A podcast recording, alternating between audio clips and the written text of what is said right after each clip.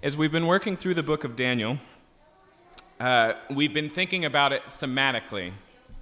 And thematically, what we've been talking about is the fact um, that the Bible portrays that on top of, beyond, of, uh, beyond and above the empires of this world, the governments that we know by name, the influence and authorities we live under, there's also this reality of God as sovereign king. There's the kingdom of God. And this is what Jesus came and preached on the most was the fact that in his coming so came the kingdom of God. That puts us in an interesting place today. That puts us in a place where we are simultaneously citizens of God's kingdom as Christians, as well as citizens of whatever empires make up the world. And so, thematically, what we've been doing through the book, we've been uh, looking at kind of royal characteristics, royal traits. We've looked at uh, our glorious king, we've looked at our sovereign king. Uh, next week, we'll look at our king, the lawmaker. Today, we're going to look at our king, the judge. And uh, to be really honest, judgment often in our culture gets a pretty bad rap. In fact, most people's introduction uh, to Christianity assumes that we as Christians have a pretty bad rap for judgment. Do not judge is the one verse that everybody's aware of, right, in our Bibles. Uh, but it's really important to re- remember the good side of God as judge. Oftentimes, when I talk to non Christians who wrestle with the existence of God, the place they begin is with the problem of evil. If God is there, why are there these terrible things in the world? Why the Holocaust? Why starvation? Why war? Uh, why atomic bombs? Um, and more often, actually, if you keep pressing, if God is real, then why did I lose my mother to cancer? If God is real, then why have I seen this personal form of evil? And it's possible.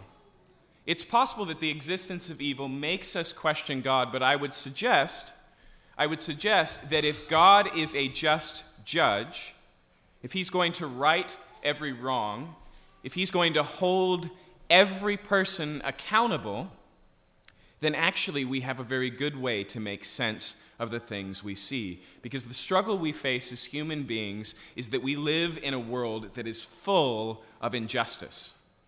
And because we live on kind of a, a temporal plane, we live and we die, it's very clear that not everybody gets what they deserve. It's very clear that not every right uh, or every wrong is set right. It's very clear that not every act of wickedness is held accountable.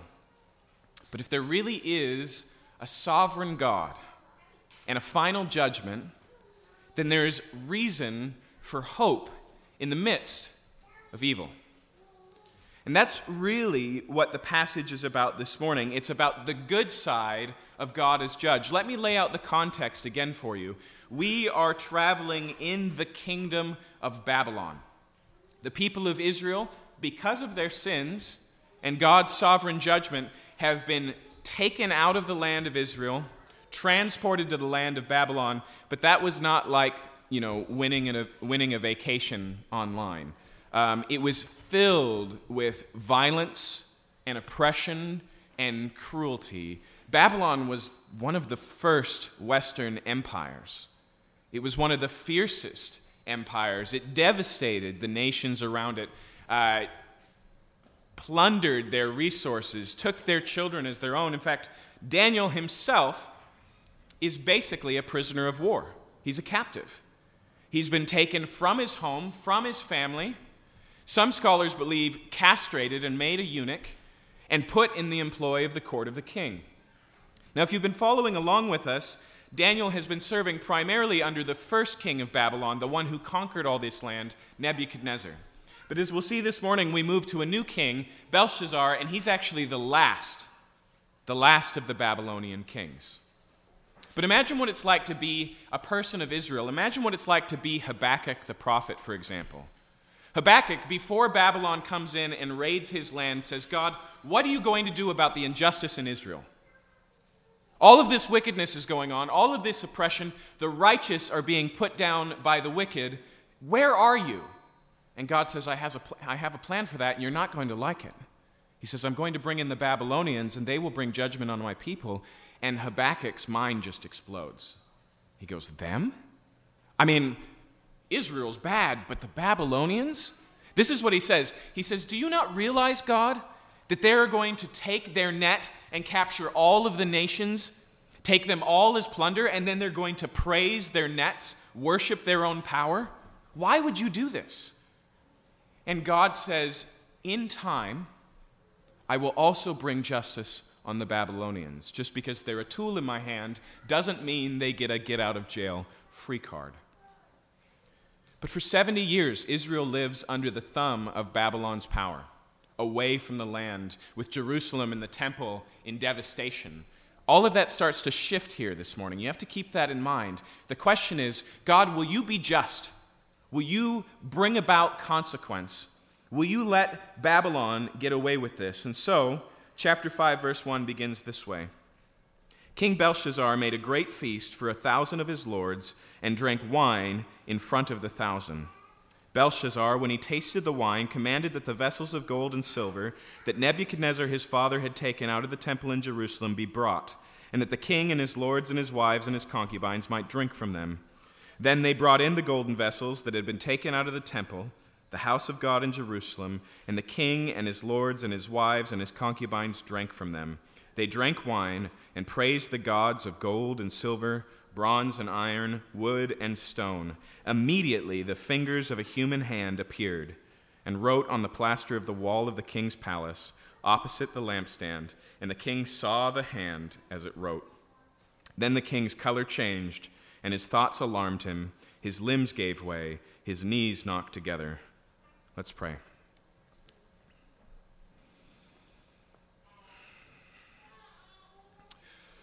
Father, there is an occasion where the angels proclaim in the book of Revelation, Righteous and true are your judgments, O Lord. And I believe that every person, every mouth, every watching eye will see history resolved in your return and say the same thing. I pray, God, that we would find the good side of your judgment this morning and that we would encounter the God who judges justly. In Jesus' name, amen. So get the picture here. Belshazzar, a king we've not encountered yet, has a huge feast, thousands of attendees. He has a little bit to drink, and he thinks, you know what is a good idea? King Nebuchadnezzar, when he conquered the Jews, took all of the instruments of the temple, of their place of worship gold chalices, silver cutlery, all of these pieces that were used by the priests to worship the God of the Bible. And he says, let's make those our party favors. He brings them out, he passes them around, he pours a drink, and he holds up these instruments of worship for God and worships, praises the gods of his own nation. In fact, his name, by the way, Belshazzar, means Bel, protect the king. And so he worships Bel, he worships the other gods of the Babylonians. And as he does so, a disembodied hand appears in the palace banquet hall and begins to write something on the wall. And he can't read it, but he's terrified. That's where the story picks up this morning. Now, here's some context that you don't get from our author. Unbeknownst to us reading this morning, unless you're up on your history, this is the last night of Babylon. This is the end of the Babylonian Empire. It all stops here. In fact, the city of Babylon is surrounded by a siege and has been for some time. So, the reason why that's important is because it doesn't seem like a good time for a party, does it? But the thing is, you have to remember that the city of Babylon had 80, or excuse me, eight story walls around it. Belshazzar was not afraid. He was confident that they were safe. In fact, the Euphrates River in the eastern, uh, in the eastern you know, part of the world, that is the river, right? It's the big source of life. You know, remember seventh grade history, Mesopotamia, the Fertile Crescent. That river flows directly under the walls of, of the city. Why is that significant? Because a siege is no big deal. They're self sustained. So here he sets up a party to celebrate. And some scholars believe it was just a, a calendar holiday, or maybe it was something even more bold. It's like, you want to know how unafraid I am of Cyrus, the Medians, and the Persians? Let's have a party and I'll show you. Whatever reason, he's confident, and then under the influence of a little bit of alcohol, he does something bigger. He wants to make a statement. Don't, don't think that the idea here is just, you know what? Those chalices from the Jews' temple are beautiful, much nicer than ours. Babylon was a wealthy city. This is a statement. And the statement is the last nation who proclaimed that their God was greater than our God, we took them, we routed them. He sits in judge over the God of the Bible, over the God of the Jews, over Jehovah, over Yahweh, and he says, God, I've found you wanting. He flexes his muscles. Then there's this appearance of this hand. So, verse 5 uh, tells us that this hand appeared, and he responds with fear. The color of his face changes. Uh, it says literally here that his knees knock together. He doesn't know what it means, but he knows that it's bad.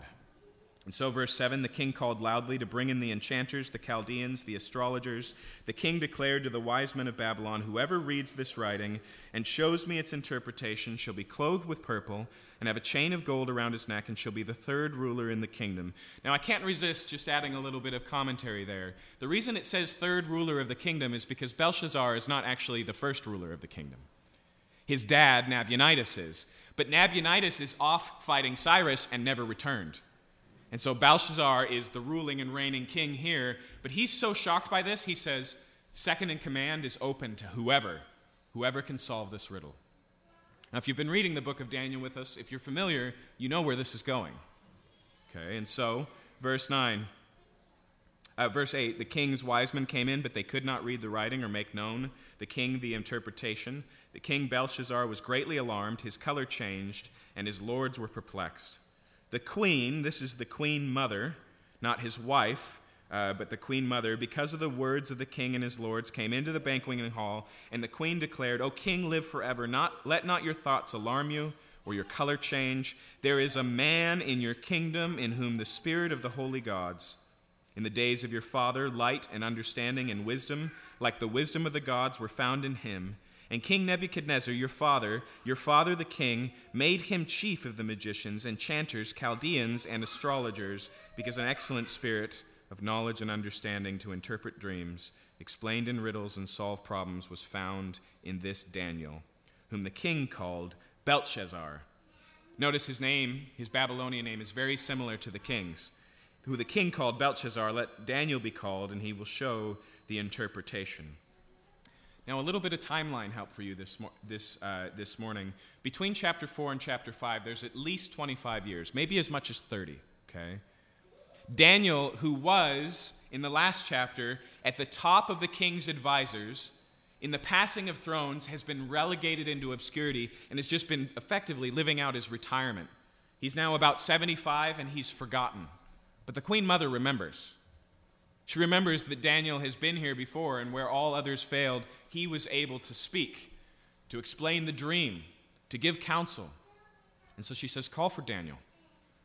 And so Daniel comes. Verse 13 Daniel was brought in before the king, and the king answered and said to Daniel, You're the Daniel, one of the exiles of Judah, whom the king, my father, brought from Judah. I've heard of you that the spirit of the gods is in you. Five minutes ago. That's a funny way to put it. I've heard of you that the spirits of the gods is in you and that light and understanding and excellent wisdom are found in you. Now, the wise men, the enchanters, have been brought before me to read this writing and make known its interpretation, but they could not show the interpretation of the matter. But I have heard that you can give the interpretations and solve problems. Now, if you can read the writing, make known to me its interpretation, you shall be clothed with purple and have a chain of gold around your neck, and shall be the third ruler in the kingdom. Then Daniel answered and said before the king, Let your gifts before yourself and give your rewards to another. Nevertheless, I will read the writing to the king and make known to him the interpretation. And so he says, I don't want your goods. I don't want your wealth. I don't want your riches. I don't want your appointment. He keeps himself at a distance and he says, But I will tell you what it says. Now, I want you to notice that before he gets to reading the writing on the wall, he gives a little bit of context, and this is what Emma was sharing with the children this morning. He says, Have you forgotten? Have you forgotten what happened with Nebuchadnezzar? You see, in chapter 4, Nebuchadnezzar had been warned that although God had given him the entire kingdom, it was a gift, that if he exalted himself in pride, that he would be laid down low, that he would lose his mind, be driven into uh, out of his kingdom, that he would believe himself to be an animal for seven years. All of this comes to pass, and Nebuchadnezzar writes this letter that makes up chapter 4, and he says, I understand now that God is the one who gives and takes away kingdoms, who appoints whoever he wills, and who is capable of humbling the proud. And so here's Belshazzar, not actually the son of Nebuchadnezzar, but the, uh, the following king. He's in the line. You know, it's father and son in that sense, that he was your predecessor. And he says, Have you forgotten what you learned? Read with me in verse 18. O king, the Most High God gave Nebuchadnezzar your father kingships and greatness and glory and majesty, and because of the greatness that he gave him, all peoples and nations and languages trembled and feared before him. Whom he would, he killed, whom he would, he kept alive, whom he would, he raised up, and whom he would, he humbled. But when his heart was lifted up, and his spirit was hardened, so that he dealt proudly, he was brought down from his kingly throne, and his glory was taken from him. He was driven from among the children of mankind, and his mind was made like that of a beast. His dwelling was with the wild donkeys. He was fed grass like an ox, and his body was wet with the dew of heaven, until he knew that the Most High God rules the kingdom of mankind and sets over it whom he will. And you, his son, Belshazzar, have not humbled your heart, though you knew all this. But you have lifted up yourself against the Lord of heaven and the vessels of his house have been brought in before you, and you and your lords and your wives and your concubines have drunk wine from them, and you've praised the gods of silver, of gold, of bronze, of iron, of wood, and stone, which do not see or hear or know, but the God in whose hand is your breath, and who are all your ways you have not honored. He gives three indictments here. He accuses the king of three crimes. He speaks here and says, God is justly judging you, Belshazzar, and he points to three different crimes of the king. And I want you to notice this morning because honestly, if we were to make a list of the crimes of Babylon, it would be long. They would be war crimes. They would be issues of national politic, of oppression and injustice and fierce violence. But these ones are tremendously theological. The concerns that Daniel brings here is not the treatment of the poor or the oppressed, not the conquering of other nations, not the blood and the violence and the cruelty. And just a side note, history tells us that Belshazzar was a pretty wicked king. In fact, we're pretty sure, we're piecing together the pieces, we're pretty sure he came to the throne by plotting against Nebuchadnezzar and installing his father, knowing that his father was elderly and he'd get the throne, but he was the one pulling the strings. We have a lot of wicked stories of King Belshazzar. But the challenge here is threefold. The first one is you have been proud instead of humble. The second is you have taken these things from the, from the temple and you have drank from them. And the third is you have worshiped idols instead of the God who gives you breath. Very theological, focused on God. In fact, that second one, because that's the one where you go, but wait, what's this about? That is basically an elevation move. Belshazzar is greater than the God of the Jews. The implements that were made for his worship should be reutilized for the worship of Belshazzar, for his glory. But nonetheless, it's very focused on God. And the thing we have to recognize this morning is that this always precedes that. That if there's a cart and a horse in what the Bible calls sin, the horse is always vertical before it ever goes horizontal. Pride, the first criticism, is a good place to see this. The reformers taught that pride wasn't a sin, but a root sin. That it's pride where we begin and that expresses itself through oppression. I mean, just think of how this works in injustice in our own day and age. You cannot put down and take advantage of and dehumanize those you see as equals. Pride says, I am greater. Pride says, I am more powerful. Pride says, I am more worthy.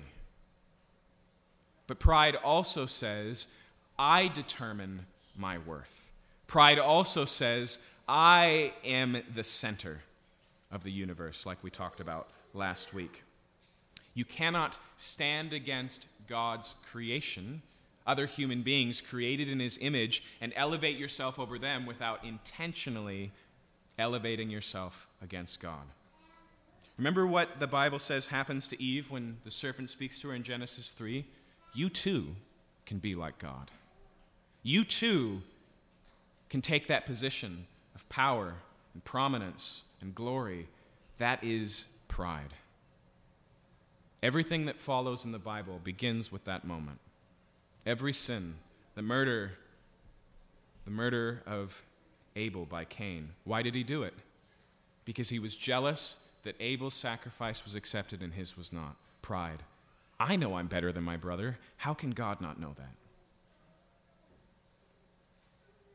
The war crimes of Babylon and Belshazzar in particular are great, but the root, it's a little close to home. What about the second one? It says here that he took the vessels of the temple and he used them, he drank from them. Now, one of the things you have to understand here is that the language of him doing this parallels the language of Daniel himself. And so these are the vessels that Nebuchadnezzar brought from Judea, and Daniel is the person that Nebuchadnezzar brought from Judea. Okay? This isn't just about cutlery and silverware, it's about the things that belong to God. Jesus once was asked, Hey, should we pay taxes to Caesar? And get the weight of that question. Caesar is the leader of Rome. The Jews believe that God is their king. Is it right and appropriate to support this foreign government that's oppressive and ruling over them or not? Now, we know from reading the context that this is a trick question. That the real reason this question is being asked is because there's centurions listening in for signs of uh, proving that Jesus is a traitor, and then there's also the Jewish people who would be upset if Jesus stands with Rome. And Jesus answers, as he often does, with a question. And he says, Give me a Roman coin. Hand me, hand me a Roman coin. And he holds it up and he says, Whose picture is on this coin? Whose inscription is on this coin? And they go, Well, it's Caesar's. And without missing a beat, he says, Well, then give to Caesar what is Caesar's, and to God what is God's. Now, that's a clever answer because it gets him out of a rock and a hard place, but it's also very significant theologically. Effectively, what he says there is yes, you owe things to government, but you also owe things to God. You see, when we mistreat others, we mistreat someone who belongs to God, someone who we did not make, and someone who God has marked with his own image, it says in the book of Genesis. The reason why taking advantage of others is so significant is not just because they are individuals, not just because they are human, but because they belong to the God who made them and loves them. Once again, this is a root issue. Most of the sin in our life comes from this place. It says, I want what I want, I deserve what I want, I'll take what I want. What's to keep that in check in our hearts is this reality that what I want is subject to God's will. That the things, the people that stand in my way, or the ones that I can use to get there, also belong to God. See, our modern world tries to stand on the narrow stilt of autonomy, individuality. Recognize that person as a person and a person alone, but the heart of human rights comes from Christianity. It comes from this place uh, that God has instilled in us certain unalienable rights. That because we are marked with the image of God, because we belong to someone greater than the government we belong to, than the employer we belong to, that we have inherent dignity, worth, and rights worth protecting. It gets back to the same place. When we sin against others, inherently, consistently, we sin against God. The last one there is idolatry. He says, You took those cups and you worship gods of bronze and silver and gold and wood, and you did not worship the God who gave you breath. Do you see the contrast there? It's not just the contrast between, you know, these physical idols that are not gods and the real God who is alive. It's a contrast between the idols that you made and pretend have life and the God who gave you life. That's the difference. Now, a lot of times when we read the Old Testament, especially, and we look at idolatry, we think, how quaint. Worshiping a block of wood, thinking that it's a God, even though you're the one who carved it. And that is one of the criticisms that the prophets in the Bible m- make the nations around them. They say, look, your gods, they have mouths, but they can't speak. They have ears, but they can't hear. They have eyes, but they don't see your needs, and they cannot carry you. In fact, you carry them. But oftentimes we miss the irony of that. The point is not, why are you worshiping a block of wood? It's, it's surprising how well that block of wood represents your not God.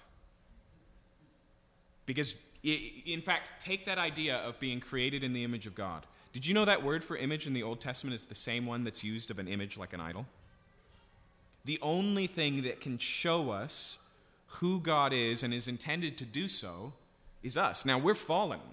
That image has been marred. But we're living, we're breathing, we're thinking, we're loving. When we make something away from that, it often points to, it represents something. See, here's the thing the gods that the Babylonians worshiped, that the Canaanites worshiped, they're the same gods we worship today. They were the gods of wealth and prosperity, they were the gods of power, they were the gods of security, the gods of fertility and sex. The statues just personified, they just represented those. And the prophet said, It's a good representation. It's a spitting image because your God cannot save you, it cannot give you life. Here's how Paul puts it in Romans that even though creation itself shows us who God is, that instead we've taken created things and worshiped those. Like money, like sex, like power, authority, all of these things are God given gifts. And when we elevate them, it's not even that they're bad things, they're just not ultimate things. They cannot save us, they cannot satisfy us. In fact, here's another thing that the reformers said. Not only did they see uh, pride as a root sin, but when they read the Ten Commandments and they read the first one that says, you know, honor God and Him alone and make no idol before Him. And then they read all the other ones don't steal, don't murder. They said that every other of the Ten Commandments flows from the first, and that you never commit the others until you've committed the first. Okay? In other words, idolatry is the heart of sin wickedness, injustice, abuse. When we worship other things, the people in our life become either conduits to that thing that we use to get what we want or obstacles to that thing that we remove so that they're no longer in our way. I want wealth, and so I overwork. I neglect my family. I want power, so I abuse and I crush. I want security, so I distance and I avoid and I ignore and I build walls. It's idolatry. You see, here's the problem for the Jews to look at Belshazzar and say, that guy deserves to be judged, where is God's justice, is absolutely true. And the Bible proclaims that not only is God going to judge Babylon here, but it widens out in the book of Revelation and says the spirit of Babylon that flows through all of these wicked empires, all of these governments that we experience, all of the oppression that makes up the world, it also will fall. And God will bring it to justice. There are those in the book of Revelation who are martyrs, who have been killed by governments for their faith. And we see them under the throne in the book of Revelation crying out, How long, Lord? How long until you bring justice, till you bring vengeance for us, till you set it right? And a voice is heard that says, Just a little longer. But justice is sure, it's coming, it's true.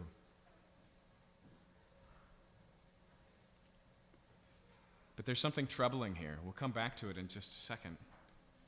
These things don't sound that unique. Maybe Belshazzar is a comparable member of the human race to Hitler, But at, heart, at the heart of hearts, is it that different from us? You see, that was the problem for Habakkuk. When he asked God, When will you bring justice? he wasn't looking at Babylon, he was looking at Israel. He was looking at his own people.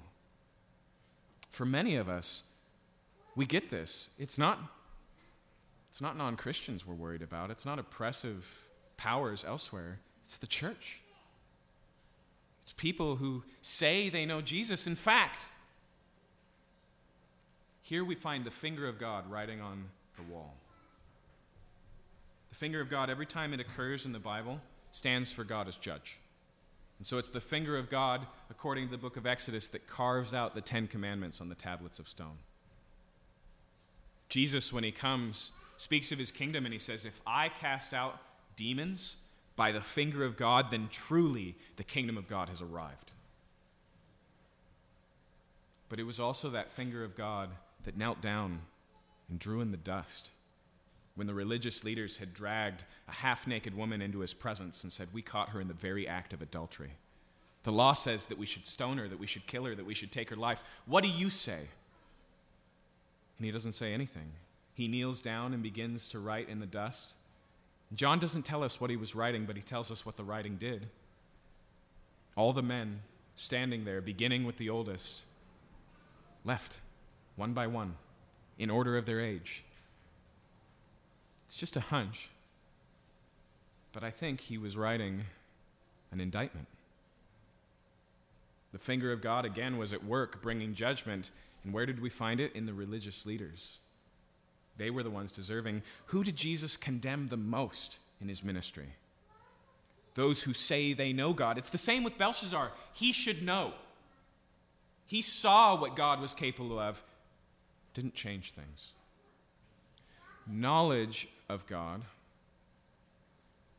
and surrender to that self same God are not the same thing. Even James says, So you believe in God? Congratulations. So do the demons. And yet in the Bible, the demonic is in utter and constant rebellion. It's not knowledge of God that saves us. So he lays out these indictments and then he brings the judgment itself. He says, I'm going to tell you what it says on the wall. Read it with me here. Verse 24 Then from his presence the hand was sent, and the writing was inscribed. And this is the writing that was inscribed Mene, Mene, Tekel, and Parsin. If you have an older one, it says Tekel, Upharsin. U is literally just Aramaic for and. It's just, just left untranslated for some reason. But effectively, these words as nouns are financial terms. Maybe you've heard of a mina, like the parable Jesus told. That's this word mene. Maybe you've heard of a shekel. This is the Aramaic spelling of shekel. Okay?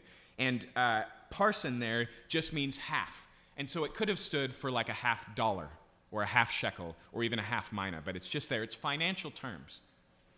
Most commentators believe that actually this was written on the wall and everybody could read it. It's not that they couldn't read the language, it's that it just didn't mean anything. It looked like somebody had just left their accounting behind on the wall. Mene, mene, tekel, farsin. What he does when he interprets it here, though, is he uses a play on words and points to verbs that sound just like these words. And so notice what he says.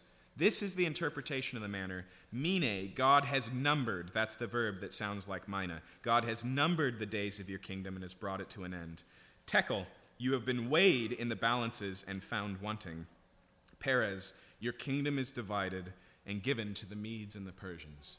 Okay, you have, your days are numbered, you've been weighed and found wanting, your life has been put in the scales, you don't measure up, and then parsin, division, split, it's over. And then notice also the, the word there for parsin is incredibly similar in Aramaic to Persian. There's a play on words even there. The Persians are the ones, along with the Medes, who come in and set this right. But here's basically what he says He says, The time is up. You don't measure up. Judgment is here. That's the meaning. He puts all of those in the perfect tense. Right now. But actually, it's not until a few hours later that this all goes down. In fact, we're going to see that the king says, Hey, thanks, that's good information, goes back to his drinking, and then is still caught off guard. But what I want you to notice is effectively if what I said earlier is true, that injustice is not just a problem out there, but in here, that if we can't really distance ourselves from this king very easily, that if we can rejoice that God is judge over that and tremble that God is judge over this, then we can read this inscription for ourselves. First, Mene, your days are numbered. Let me just remind you that as a human being, that is assured. The scary part of being human is not just that we only have so much time, it's that we don't know how much time there is, but the clock is counting down. Jesus talks about the fact that when the kingdom of God comes, when Jesus returns, like in the days of Noah, it'll be a party. People will be going on with their lives, marrying off their children, celebrating. It'll be just like Belshazzar's feast. But it'll be interrupted, and the time will be over. And let's just be frank you may not make it to the kingdom of God, you may not make it till tomorrow. Jesus begs us in his preaching to settle with the judge before you get to the courts. Tekel, you have been weighed and found wanted, wanting. You've been measured and you do not measure up. That doesn't just apply to Belshazzar, that applies to Israel. Remember here that Daniel is speaking for a people who are currently experiencing the judgment of God. In fact, I would suggest this to you. The way that the first half of Daniel, which is interestingly, sorry, I'm nerding out again, all in Aramaic. It's one of the few parts of the Bible that's not written in Hebrew in the Old Testament. When you look at it, it has a chiastic structure, meaning that it, it walks up the stairs and then back down the stairs. And at the center is this judgment of these two kings back to back that are really similar, aren't they? Nebuchadnezzar, high and lofty, God puts him down. Belshazzar, high and lofty, God puts him down. What's the difference? Belshazzar comes to know the living God, or excuse me, Nebuchadnezzar comes to know the living God. Belshazzar does not. In one, it's actually an act of discipline and grace that brings him to himself, and he proclaims God truly is the living God. It's not what we see in Belshazzar. Here's what I would suggest to you this same tension is put before Israel. You're in the midst of judgment, and it's not the seven times of Nebuchadnezzar, it's the 70 years of Jeremiah. And the question is is this going to be what brings you to lift up your eyes and turn back to God, or is this going to be the final days? This resolves one of the great tensions of the human life, which is okay, great, so God's going to bring evil uh, into accountability, but why does He let it into my life? Why doesn't He stop it before it happens? the incredible thing is that God is totally capable of using evil to accomplish good. Nebuchadnezzar's heart is so hard against him, he has no place, no attention for the God who gave him everything. And God graciously brings pain into his life, mental illness, to wake him up to his need. It's gracious. But that's not the whole story. God is patient, not willing that any should perish, but that all should come to repentance. But there's still a choice to be made. Nebuchadnezzar makes one, Belshazzar makes the other. Israel sits in the tension. What are you going to choose, Israel? That's the question that these chapters ask us, and it's the same questions for us today. Can you look at your heart and believe the tekel? You have been weighed and found wanting. Can you look that in the face of what it is? Can you look not merely at the failures around you, the people who have let you down, the per- people who have hurt you, but the hurt that you've done? Can you recognize, even if you feel like you're a relatively nice person, if the God of the Bible is real, the greatest commandment Jesus says is to love him with all your heart, all your soul, all your mind, all your strength. That's 100% of the time, 100% of your attention, 100% of your energy. If God is truly as good as the Bible proclaims, He's worth that. You're everything. But you haven't given it.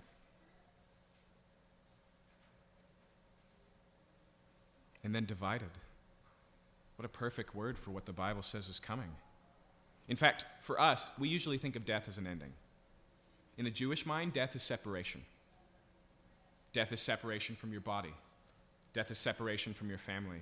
And eternal death the death that Adam's warned about in the very beginning, that's separation from God, the God who is life. But here's the thing that blows my mind. The New Testament proclaims this self same job, uh, ju- self same judge, but he gives him a name. It's Jesus. In the book of Acts, twice, both Paul and Peter, in preaching the gospel, explaining what God has done, he, they say this God has appointed a judge who will judge the living and the dead and demonstrated it by rise, raising him from the dead. This idea that in the Old Testament we have judgment and in the New Testament we have grace is a misunderstanding. Jesus speaks a lot about coming consequence. He speaks about hell and eternal punishment more than any other author in the Bible. The New Testament is full of judgment, and Revelation takes all of these things and moves it directly into our lives. Read the last chapter sometime. There's a call to repentance because justice will be served. But go back to Jesus and that woman caught in adultery. When he kneels down and he writes in the dirt, and what does he say? Let him who is without sin cast the first stone. The first thing he says here is yes, there's a judge and it's not you. And that's so important. Because right now, that's what we think justice is. Justice is when I have the right opinion of evil. It's not enough. And as they're all confronted with their own evil and they walk away, he stands up and he says, Is there no one left who condemns you? She says, No one, Lord. He says, Neither do I condemn you. Go and sin no more. How do we reconcile Jesus, the just and coming judge, where the books will be opened and the secrets will be discerned and shouted from the rooftops and accountability will had, and Jesus, who lets this woman off scot free and says, I bring you no condemnation? In fact, he says in John chapter 3 For I did not come to condemn the world, but to save it. You see, the amazing thing that the gospel story tells is that this proclamation, mene, mene, tekel, pharsin, was applied to the perfect Son of God. That his days were numbered. And they weren't numbered by men. Jesus' life wasn't cut off by human beings, but Peter says by the foreordained plan of God. Jesus says, No one takes my life from me, but I lay it down willingly. And constantly, as he travels around, what does he say? I'm going to Jerusalem. They're going to kill me. He's counting down the days. His days are numbered. The only difference is that when Jesus is weighed in the scales, he's not found wanting. He's found perfect always doing the things that please the Father, completely without sin, not an ounce of wickedness or even pride. Think about that for a second. Jesus, the very Son of God, who would take the right hand throne of the Father, who knew what equality with God was, Philippians says, and did not consider it something to be held on tightly to, but laid it down willingly and became a man. Jesus is the personification of humility, who dedicated his life to worship as a vessel of God. Sacrifices I have not prepared for you, O Lord, but a body you have given me, the prophet said the Messiah would fulfill. Not an ounce of idolatry, constantly worshiping the true and living God, and yet He's the one who's divided. As his body is pierced, and he cries out from the cross, My God, my God, why have you forsaken me? That word forsaken there is so similar to the word here, Peres. It's division, it's split. Why have you separated from me, Lord? You see, the reason why the judgment of God is important to us as Christians is because it demonstrates to us the grace of God. Because the Bible proclaims that the punishment that we truly and rightly deserve the evil that is truly and fully in us, has been dealt with in Jesus Christ. As God Himself took on flesh and paid the penalty that we deserve and offered us a better way. The question is humility or pride? Are you going to say, God, I don't need your salvation? Are you going to say, God, I can get there on my own. I can justify myself. I'll just work a little bit harder. Or are you going to have the humility to say, I'm a sinner in need of a Savior? Jesus told a parable that reminds me of Belshazzar and Nebuchadnezzar. He says, Two men went into the temple, and one stood and said, God, thank you that I'm not like other men. I tithe twice a week. I give, uh, you know, offerings to the poor. I do everything I'm supposed to do. he says, But there was a tax collector in the corner who didn't even raise his eyes to heaven. He beat his breast and he said, God, be merciful to me, a sinner. He said, I tell you the truth, that one went away justified. That's a legal term. That one went away completely uh, vindicated. The only way that makes any sense, the only way you can reconcile the two Jesuses of the Gospels and of the New Testament, is that he's not just the judge, but the one who took our execution.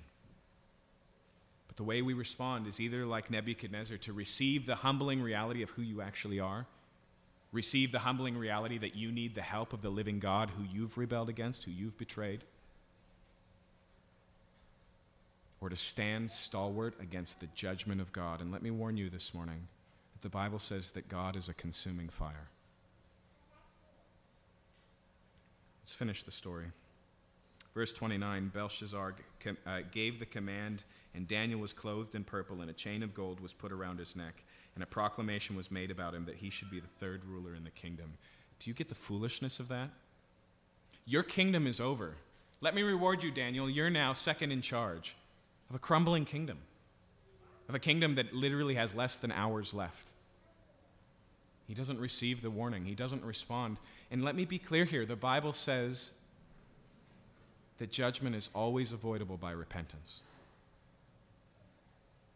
But he goes back to the party.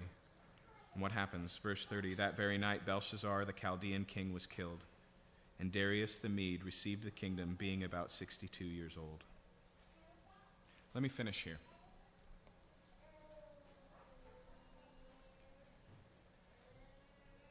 The New Testament talks about heaven being a place where sin is not allowed. Sometimes that bothers our sensibilities. There's a deeper problem that we need to consider. The real reason that bothers us almost always is attached to the fact that we don't see the significance of our own sin. God says, I'm going to put an end to sin. But how does that happen without Him putting an end to us? Only in Jesus Christ. God is the great and just judge who will set all things right, but He's also the merciful judge who doesn't just pardon our crimes, but pays for them, deals with them entirely. And that's true of the sins against you as well. Jesus didn't come just to deal with your sins against other people, but their sins against you. He can right all those wrongs. He can take the 70 years of Babylonian captivity and all of that oppression and utilize it to accomplish His will. Let's pray.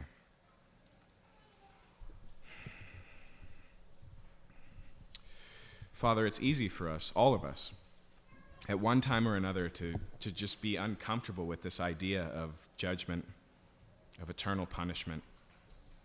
But there are other times where our heart gets the best of us and we know and we long for and we cry out for justice. I pray that we would recognize the good news and the bad news of God's justice and the good news and the good news of God's mercy. I ask, Lord, that we would realign ourselves again with the only one who gets a vote, with the only one we stand before accountable, with the God who made us, who gives us breath, who custom fit all of our gifts and talents and abilities, who invites us into a relationship with Him, and who in Jesus Christ looks down on us in all of our mess and all of the mire and all of our sin and says, You are my child. I have clothed you in the righteousness of Jesus Christ. You stand before me forgiven and vindicated and perfect, and I am ter- I'm completely committed to you. God, you're not only our judge in Jesus Christ, but you are also our Father. We've been grafted into your family.